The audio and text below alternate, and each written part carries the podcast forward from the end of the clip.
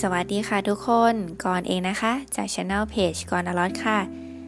สำหรับ EP นี้เนี่ยก็เป็นเรื่องเรื่องหนึ่งนะคะ ที่ถูกเขียนไว้ในหนังสือช้างกูอยู่ไหน โดยผู้เขียนคุณอานันทวงศ์มารุคพิทักษ์ค่ะสำหรับเรื่องนี้เนี่ยกรรู้สึกประทับใจเป็นพิเศษ แล้วก็มีรายละเอียดบางประการที่กรคิดว่า ควรจะหยิบยก แล้วก็แยกมาเล่าให้ฟังต่างหากนะคะ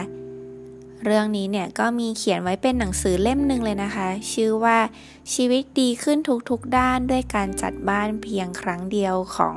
มาริเอกคอนโดค่ะ แต่ในหนังสือช้างกูอยู่ไหนเนี่ยเขาจะรวบรวมนะคะ สรุปเป็นบทความหนึ่งขึ้นมาให้อ่านค่ะ ใช้หัวข้อนั้นว่า วิธีการจัดบ้านแบบคมมาริค่ะ สำหรับมาริเอกคอนโดนะคะก็คือเธอเป็นคนที่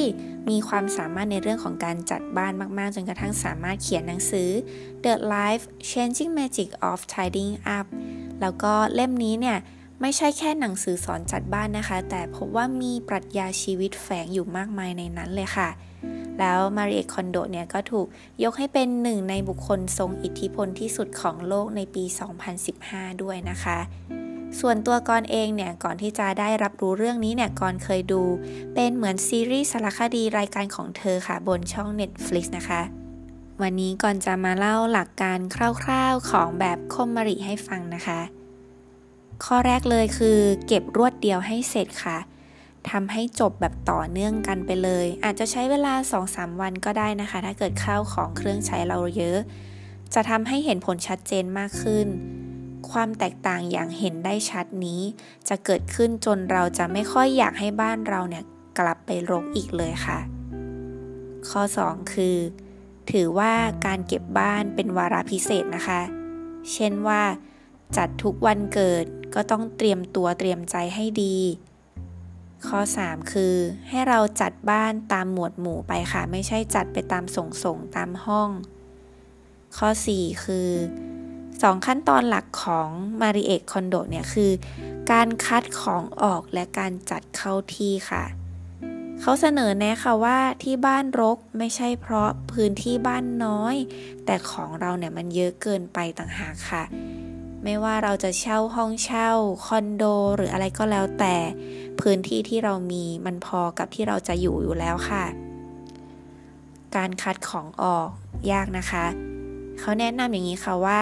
ให้เรียงไปโดยหมวดหมู่ใช่ไหมคะ ก็ให้เรียงเสื้อผ้า หนังสือ เอกสาร จากนั้นก็ของจีปาถะและสุดท้ายคือของที่มีคุณค่าทางจิตใจค่ะ อย่างเช่น จดหมายหรืออัลบั้มรูป เพราะถ้าเกิดเราไปจัดของที่มีคุณค่าทางจิตใจก่อนเนี่ย ก็จะพบว่าเราเนี่ยจะทุ่มเวลาแล้วก็เสียเวลาไปกับการคัดเลือกแล้วก็ ระลึกความหลังไปเยอะเลยค่ะ วิธีคัดของออกนะคะ เอาเสื้อผ้าทางบ้านมากองรวมกันทั้งหมดเลย แล้วจากนั้นก็หยิบทีละชิ้นขึ้นมา แล้วก็พิเคราะห์กับตัวเองค่ะว่า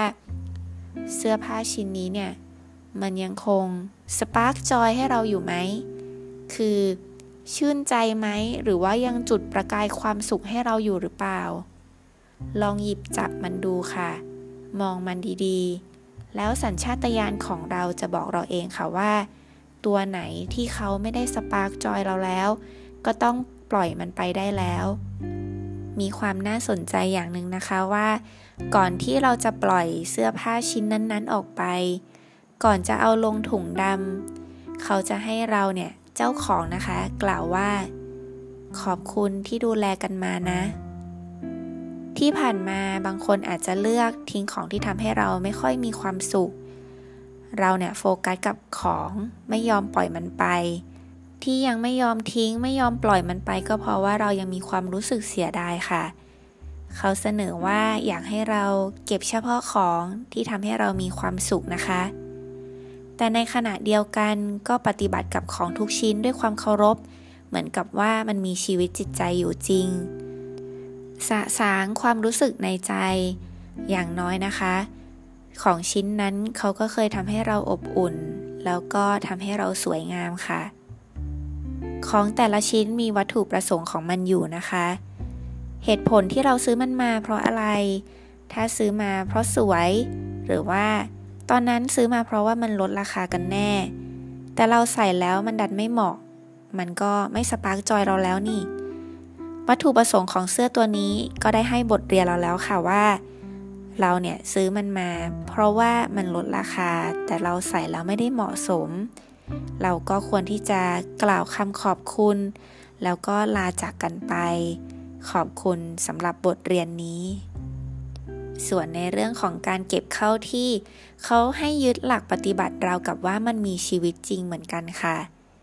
คุณมาริเอะเนี่ยจะเก็บเสื้อผ้าโดยพับแบบเก็บมากกว่าที่จะแขวนนะคะ แล้ววิธีการพับของเขาก็น่าสนใจมากๆเลยค่ะ คือเขาจะพับเก็บในแนวตั้งวางเสื้อไว้เป็นสันสันสันเหมือนเป็นเล่มหนังสือเลยค่ะ มันก็จะมีวิธีการพับของมันอยู่นะคะ ซึ่งอยากให้ทุกคนเข้าไปลองศึกษากันดู การพับแล้ววางแนวตั้งแบบนี้จะทำให้รู้ว่ามีเสื้อผ้าลายไหน เท่าไหร่ มีสีอะไรแบบนี้กี่ตัว จะใช้กล่องก็ได้นะคะ แต่นั่นก็จะทำให้เรากลับมาตั้งคำถามกับตัวเองค่ะว่า เสื้อผ้าในกล่องนี้เป็นเสื้อผ้าที่เราเนี่ยยังต้องการจริงๆไหม จากนั้นก็แยกเป็นเซตนะคะ กางเกง กางเกงสแลก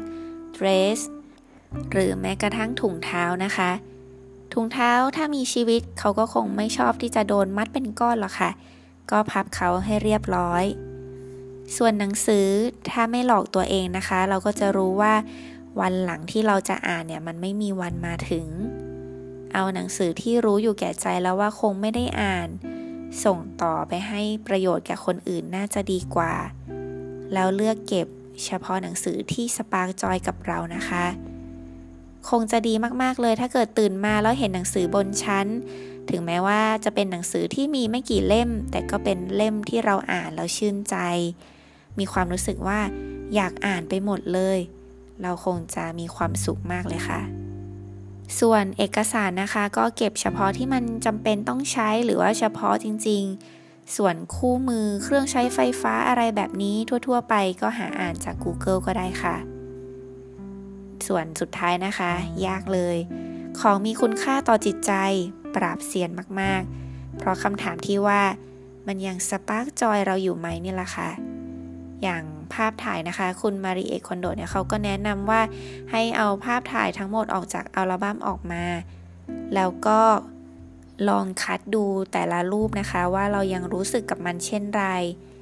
ตัวเราหลาย ๆ คนนะคะ ก็อาจจะกลัวว่า ถ้าทิ้งรูปหรือว่าลบรูปเหล่านี้ไป เราจะลืมเรื่องราวเหล่านี้ไปด้วยหรือเปล่า ซึ่งผู้เขียนเขาก็เสนอแนะค่ะว่า ถ้าความทรงจำนั้นมันล้ำค่ามาก ต่อให้ไม่มีรูปอยู่ เราก็ยังจำมันได้อยู่ดีค่ะ การที่เราไม่ยอมทิ้งของสิ่งใดสิ่งหนึ่งไป ทั้งๆที่มันไม่ได้ spark joy กับเราแล้วมีเหตุผลอยู่เพียงแค่สองข้อค่ะ คือ เรายึดติดกับอดีต เลยยังเก็บของนั้นไว้ และเหตุผลข้อสุดท้ายคือ เรากังวลกับอนาคต ก็เลยซื้อของมาตุนไว้เพียบค่ะ น่าคิดไหมคะ กับแค่เรื่องการจัดของเก็บบ้านให้เป็นระเบียบ ไม่น่าเชื่อเลยนะคะ ว่าจะมีปรัชญาชีวิต แล้วก็มีข้อคิดหลาย ๆ อย่าง ที่เราเนี่ยต้องกลับมาทบทวน ก่อนพบว่าหลาย ๆ ครั้งนะคะ เวลาจัดบ้านจัดห้องหรือว่าเก็บของประจำปีเนี่ยก่อนก็จะพบว่าเป็นคำถามที่ยากมากเลยค่ะว่า สิ่งเหล่านั้นมันยังสปาร์กจอยกับเราอยู่หรือเปล่าค่ะ สำหรับวันนี้ขอบคุณทุกคนนะคะที่รับฟังกันมาจนถึงตรงนี้ แล้วก็หวังว่า EP นี้เนี่ยจะเป็นประโยชน์ให้กับหลาย ๆ คนในช่วงสิ้นปีแบบนี้นะคะ